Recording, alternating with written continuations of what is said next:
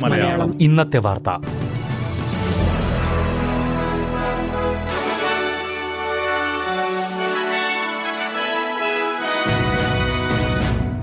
നമസ്കാരം. S B S Malayalam ഇന്നത്തെ വാർത്തയിലേക്ക് സ്വാഗതം. ഇന്ന് നവംബർ ഇരുപത്തിയേഴ് തിങ്കൾ. വാർത്തകൾ വായിക്കുന്നത് Rinto Antony.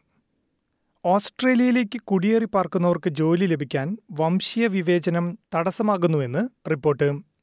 R M I T യൂണിവേഴ്സിറ്റിയുടേതാണ് പുതിയ റിപ്പോർട്ട്.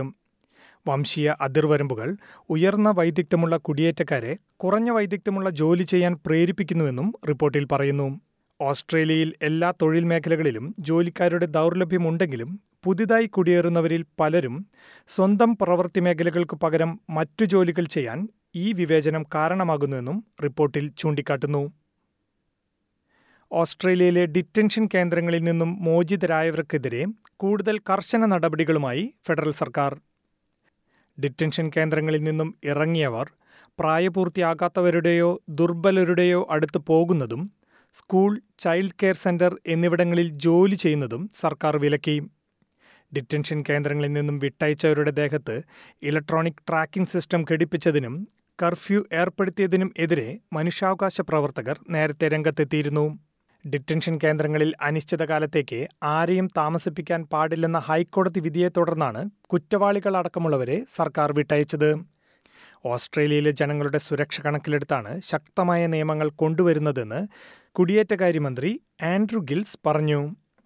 ഓസ്ട്രേലിയയിൽ പുതിയ വാതക ഊർജ പദ്ധതികൾക്ക് ലേബർ സർക്കാർ അനുമതി നൽകരുതെന്ന് ഗ്രീൻസ് പാർട്ടി നേതാവ് ആദം ബാൻഡ് ആവശ്യപ്പെട്ടു.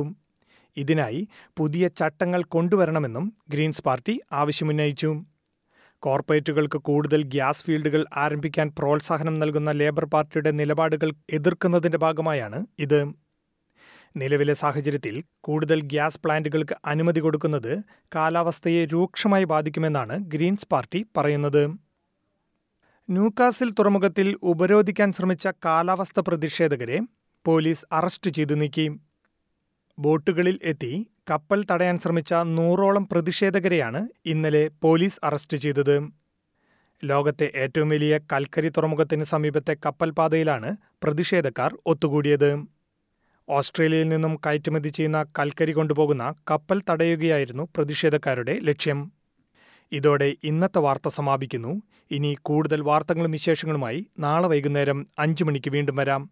ഇന്നത്തെ വാർത്തകൾ വായിച്ചത് റിന്റോ ആന്റണി. മലയാളം. ഇന്നത്തെ വാർത്ത.